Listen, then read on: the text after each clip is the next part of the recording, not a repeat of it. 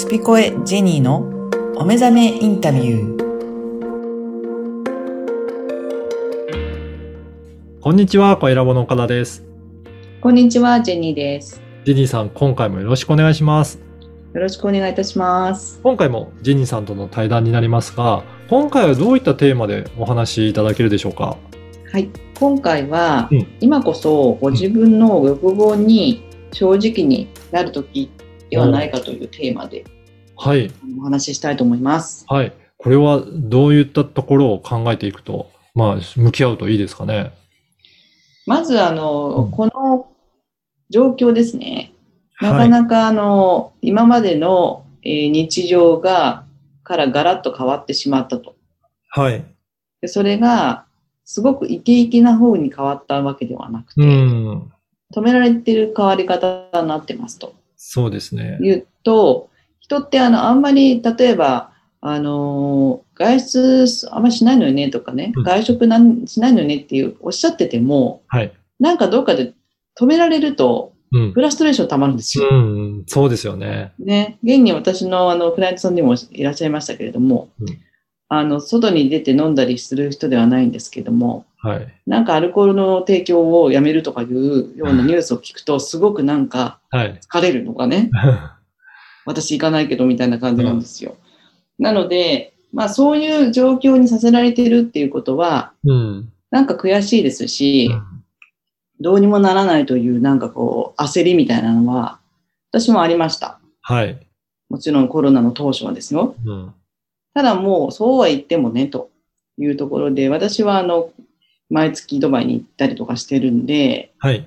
あの、その辺のエネルギー発散はできてるんですけれども、えっ、と、まあ、欲望っていう言葉っていうのがいいか悪いかっていう定義づけはその方によると思うんですね。はい。欲望、無欲であることがいいとかうん、確かに神道とか、まあ、仏教とかで無う欲、んあと、我というものですね。はい。そういったものがあまり良い意味にはなっていない部分はありますけれども、まあ、そこはちょっと置いといてですね、その前に自分が今までちょっと犠牲にしてきたものが多いんじゃないかなと私は思うんですよ。例えば、まあ、働か、働く意味とか、えーお金を稼ぐ意味とか、うん。そういうのっていうのが何のためなんですかっていうこと。うん。ただ単に、あの、大学出て就職しまして、いいところに就職したっていうことが、なんかこう一つの、えー結果であり、はい。あの、自分の生きてきた証明みたいな風になっていましたよね。うん。そうですね。でもそれが、じゃあその先何なのかっていうのはみんなもやもやと思うその辺だとあるんですよ。うん。中高生のはまず、あの私たちの中高生時代はまだこう、レールがあったんで、そういううん大学に入るとか、大学に入ったら楽しそうだなとか、そういうのが先輩、諸先諸諸先輩見てたらあったので、はい。早くそっちに行きたいなみたいな感じの憧れがあったんですけれども、まあそれを経て社会人になってからっていうのはもうあとは自分の自由なので、うん。だんだんだんだんなんかこのままでいいのかなってなってくるのが、最近は富に多いと思ってて、うん。でそこに来てこのコロナの状況で止められてるんで、止められたからこそなんかあれ、なんかこう考える時間増えたなっていうところで、ややりたいことやってもいいのかなとかうん。いう人もあの多くなってきてると思うんですよね。はい。なので、まあ、それがお金かかるからできないとか、お金がない、あの、お金がないから、あの、後回しっていうことではなくて、考えるだけだと別に、あの、お金使いませんから、そうですね。うん、ちょっとご自分のやりたいことなんだっけっていうのを考えるにいいかなと。確かに時間ができたので、そういった意味では自分でよく考えて何が本当やりたいことなのか。まあ今までもう繰り返しやってきたこともあるとは思うんですけど、ここでひはい。せっかく時間ができたところをチャンスと捉えて考えてみるのいいんじゃないかっていうことですかね。そうなんです。ああ、はうん。なんかいつも時間に追われて、い、はい。会社が中心になっているので、土日がもう救いのあうんの時間じゃないですか。はいであ。と日曜日の夜になるとだんだんだんだんう憂鬱になってきて、また満員電車に乗ってっていうのが、今、あの、まあ一部は同じだと思うんですけども、はいそ。れがここう自分たちの中では在宅もできるし、うん。あの、それはだんだんちょっとこうね、あの、フェードアウトしてきたものもあって、はい。っていう状況をどう活用するかっていうね、そうですねこ。とだと思うんですよね。い一般の方も本当通勤がなくなって自宅から仕事できるようになった方もいらっしゃいますし、うん。本当に時間ができたという方とか、だからいろんな状況はあると思うんですけど、そこでやっぱりこの大きな変わるきっかけとなったこの時間を有効に活用して、やっぱり考えていくっていうこと大切なんですね。そうですね。はいあの、働き方も、あの、もう皆さんご存知の通り、リモートっていうので、はい。あの、家からっていうのが可能で、そのままこれだけでもいいっていう風になった時に、うん。東京にいる意味ないじゃんという人もいますよね。本当にそうですよね。あの、うんネットワークの環境があれば、実はその、東京にいなくても、同じような働き方できるんじゃないかっていうふうに考える方いると思いますね。うんねなので、今までは会社を中心にしてきた生活、会社から、まあ、近いとか便利とか、はい。まあ、遠くても便利なところに住むっていうので、もうすべて会社がベースですよ。うん。でもそれがリモートでできるんであれば、外国でもいいわけですよ。そうですよね。ね。あの、現にドバイはリモートビザがもう、うんあの発行されてまして、えー、そうなんですね。はい。なので、あの、まあ、それは企業との兼ね合いだと思いますけども、自分が、あの、ドバイでリモートワーク、リモートビザを持って、あの、自分の、えっと企業とやり合うとかね、うん。そういうので、あの、滞在していいですよっていうビザも、あの、今発行されてますので、もドバイはもう一つなんかそれ理由があっても、どんどんそういう働き手若い人たちっていう人たちを、う、はい。また、あの、ドバイに寄せていく、そううん寄せて何か、あの、いろんなことをしするんじゃないかな私は思ってますけどね。うん。うん。でもまあ、そういう環境をどのように自分によくか活用していくかっていうのを、あの、もう考えてる方々たちはたくさんいらっしゃると思うので、うん。あの、まだちょっとなんかぼやっとしてるような方たちは、あもちろんそういう方たちの、まあ、参考にするとか、はい。うん、なんか好きなことうん、やりたいこと、欲しいものにすべて、あの、素直になるってこと？貪欲になれって言わないんですけど、素直になればいいのにと。うん。うん。これ、いろいろ今やってても、なかなか、この、有効に時間を使うために、まあ自分の欲望と向き合うと言っても、どういうふうに向かい合えばいいのかなっていうふうに、まだちょっとピンときてない方もいらっしゃるかと思うんですが、そう、そうこれね、はいすすごい難しい、じゃ難しいというか、う常日頃そういうの考えてないんで、ん。うん。自分のことをですよ。はい。難しいんですよ。何考えていいか分かんない。これ何か、あれですか？こういったところから取り組むと、ちょっといいんじゃないかっていうような、まあきっかけというか、最初に取り組むポイントみたいな、なんかそういうのってあったりとかしますかね？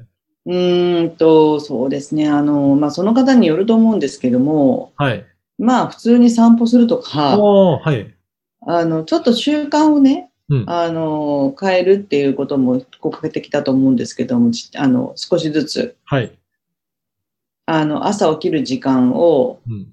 30分ぐらい早めにするとか、で、そこからやるルーティーンってあるじゃないですか。顔洗うとか、まあ少し体操するとかっていう。そういうものもちょっと意識して、うんあの、やるっていうのは、やっぱりこれも会社があるから会社の前にみたいな感じでみんなやってたと思うんですよね。うんでも。それは会社でのパフォーマンスを上げるとか、自分、ご自分の健康のためだと思うんですよ。はい。なので、もう、ご自分をよく知るっていうことで言うと、あの、自分のためにこれは本当にやってるのかどうかとかね、はい。もうかちょっと見直して、ああ。自分の習慣から変えていくっていうのもいいかもしれない。まあまず一つ一つやってることを考えてみて、本当に自分のためになってるのかっていうところを見直すところからやっていくといいんですかね。うんうん。あとは、なんか自分の憧れの人を見つけるとか、ああ。そういったモデルとなるような人ですよですよね。ね。はい。なんかだらだらとあのテレビ見ちゃったり、うん YouTube をずーっと見ちゃったりっていう風にして仕事、まあ時間過ぎていっちゃうじゃないですか。はい。でそれってなんか見てるから、なんかやった気になるみたいなのもあるけども、あの自分の行動じゃなくて、それ全部受信なので、はい。発信の方とかね、うん。するとか、もちろん本いっぱい読むとか、はい。何かもう夢中になるもののなんか創作活動するとかっていうのもいいと思うし、ここはね、意識しないとダメなんですよ。やっぱり、そうですね。なんかそのまま流されていったら、もう今まで通り、だらだらとなんか過ごすような感じになってしまうところを、ちょっと意識をして、どういった行動をしようかっていうところから取り組んでいくことって、やっぱり大切なんですね。大切ですよね。はいあの、クライアントさんにいらっしゃるんですけど、やはり何していいか分かりませんっていうね。だから来ましたって。もちろはん私もそういうお悩みを、あの一緒に解決していきたいんですけれども、うん。その方たちは何していいか分かんないからどうにかしたいっていう、もう一つステップ上がってるんで、うん。あの、じゃあどういうふうな切り口がいいのかっていうのを話しながら、はいあの、あの、なんかそういうところに、えー深く入り込んでいくんですけども、まあ、いいかってなってる人がちょっと、ちょっと、あのー残念っていうか、もったいないなと。うん。どうにかなんでしょ、そのうちっていう。うん。それはどうにもならないから。そうですね。うん。だからやっぱり諦めるんじゃなくて、そういうふうに何かしようっていう、まずそこからやってみようっていうふうに思って行動してみる大切ですね。う。はい。あの、どうにかなるでしょって思ってる方はですね、周りが動き始めたら動くんですよ。ああ、はい。あ、私もじゃあそれやるとか、そういう感じなので、あの、それに対してまたそういう方たちに、が、に限って文句言うんですよね。うん。うん。自分で作ってないしね。はい。誰かのなあの流れに沿ってな乗っかっちゃって、うん楽してるけどもうん、大変だと。うん。でそれは自分で作った方が楽だよ、実はと。ああ、やっぱり自分が主体的になっていろいろ考えて行動して、うんそうやってやっていかないと、本当に流されるだけだと、今の人生も、まあ本当に自分主体で動けなくなっているっていうことがありますね。そうですね。あのー言葉がちょっと難しいんですけど、定義が。主従っていう、えっ、と、うん主と従うってあると思うんですね。あの、例えば社長と秘書とか、うん。あの、そういうサポートに就く人たちなんかは、ちょっと受け身、受け身な部分っていうのは大きくありますけども、はい。でもこれは受け身っていうことではなくて、うん例えば秘書という仕事を、あの、えー能動的に自分がやるというところで言うと、みんなが能動的になるべきだし、うん。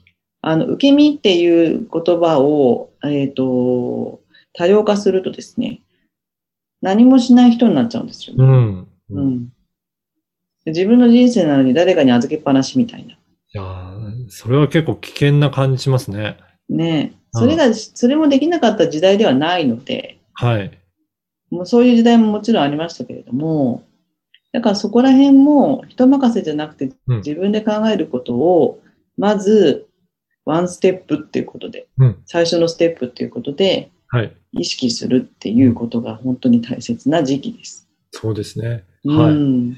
ぜひ今日のお話も聞いていただいて、そのどうやって意識して、あの、自分と欲望と向き合う時間を作って行動するかっていうところも、えー参考になったんじゃないかなと思います。ぜひ皆さんも行動いただければなと思います。ジニーさん、今回もありがとうございました。ありがとうございました。